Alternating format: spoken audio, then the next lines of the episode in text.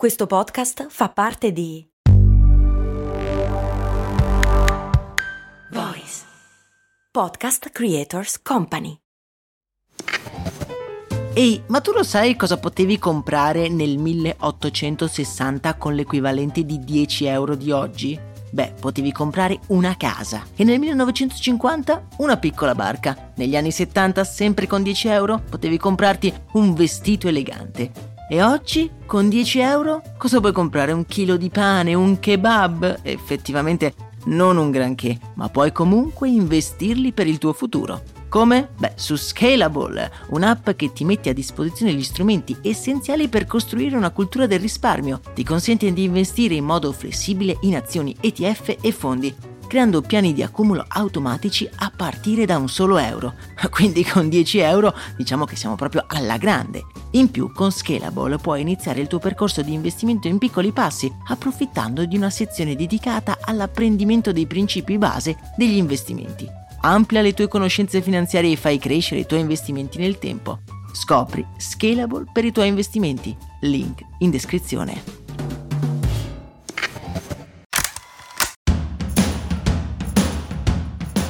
Oh, finalmente un episodio controverso, uno di quei titoli che ci piacciono tanto. Le auto elettriche sono il nemico, ci stanno mentendo tutti, è forse un complotto?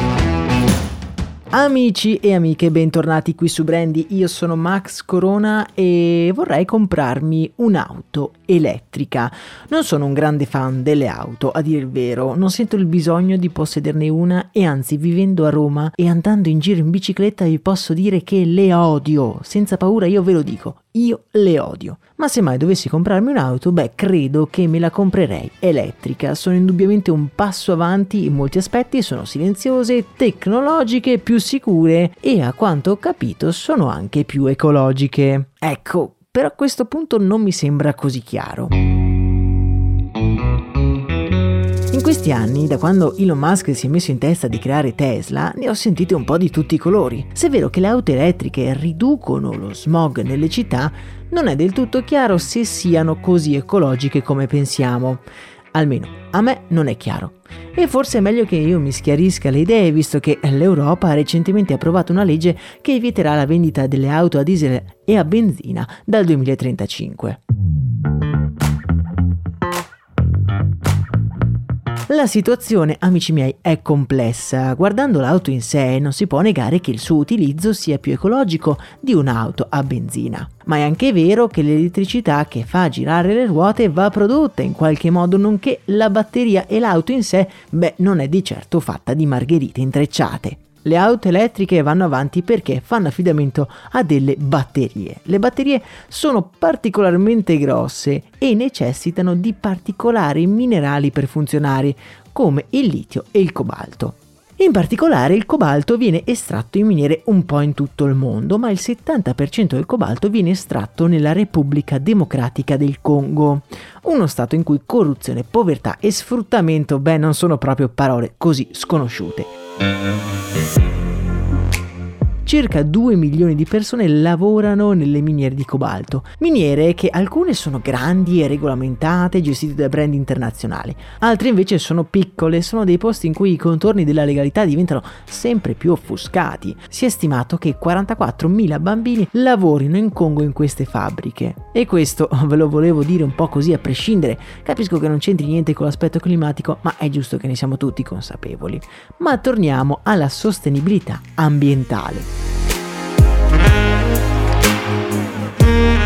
In un rapporto interno dell'azienda Volvo si può leggere come nelle sue fabbriche produrre una macchina elettrica costa in termini di emissioni di carbonio il 50% in più rispetto a una analoga a combustibile fossile. E questa grande differenza è dovuta principalmente alla raffinazione di quei minerali di cui vi parlavo prima, raffinazione che è molto costosa in termini di CO2. Quindi ragionevolmente possiamo dire che le auto elettriche comunque danneggiano l'ambiente, ma cambia un po' come lo fanno. Se le auto a petrolio continuano ad inquinare anche dopo essere state prodotte, quelle elettriche invece no. Anche qui, beh, non è del tutto vero. La batteria non è che si ricarica da sola e quindi la sera la devi attaccare a una colonnina per poter andare al lavoro il giorno dopo.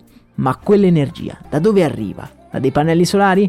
Beh, quasi mai. Probabilmente da fonti fossili che inquinano. Io mi sono fatto quindi questa idea. Le auto elettriche sono un trend, un trend che va in una direzione chiara. Se la tecnologia seguirà questo trend, non vedo come non possano soppiantare le auto normali. Sono quindi ecologiche? Attualmente di base non lo sono, ma a differenza delle altre auto lasciano aperte molte più opzioni ecologiche. Il petrolio quello è, quello serve e utilizzarlo beh inquina. L'elettricità in sé per sé non inquina, quindi basterebbe trovare un modo pulito e sostenibile per produrla per rendere le auto elettriche più ecologiche. Ovvio che se ne avrà sempre più bisogno e credo che l'efficienza di trovare sempre più energia elettrica si scontrerà prima o poi con una trasformazione energetica che ha dei tempi per essere attuata. Io sono curioso, voi avete possedete un'auto elettrica perché l'avete comprata? Lo avete fatto perché è più ecologica o perché vi piaceva di più? Con questa domanda io vi do appuntamento ad un prossimo episodio, un abbraccio e un saluto da Max Corona.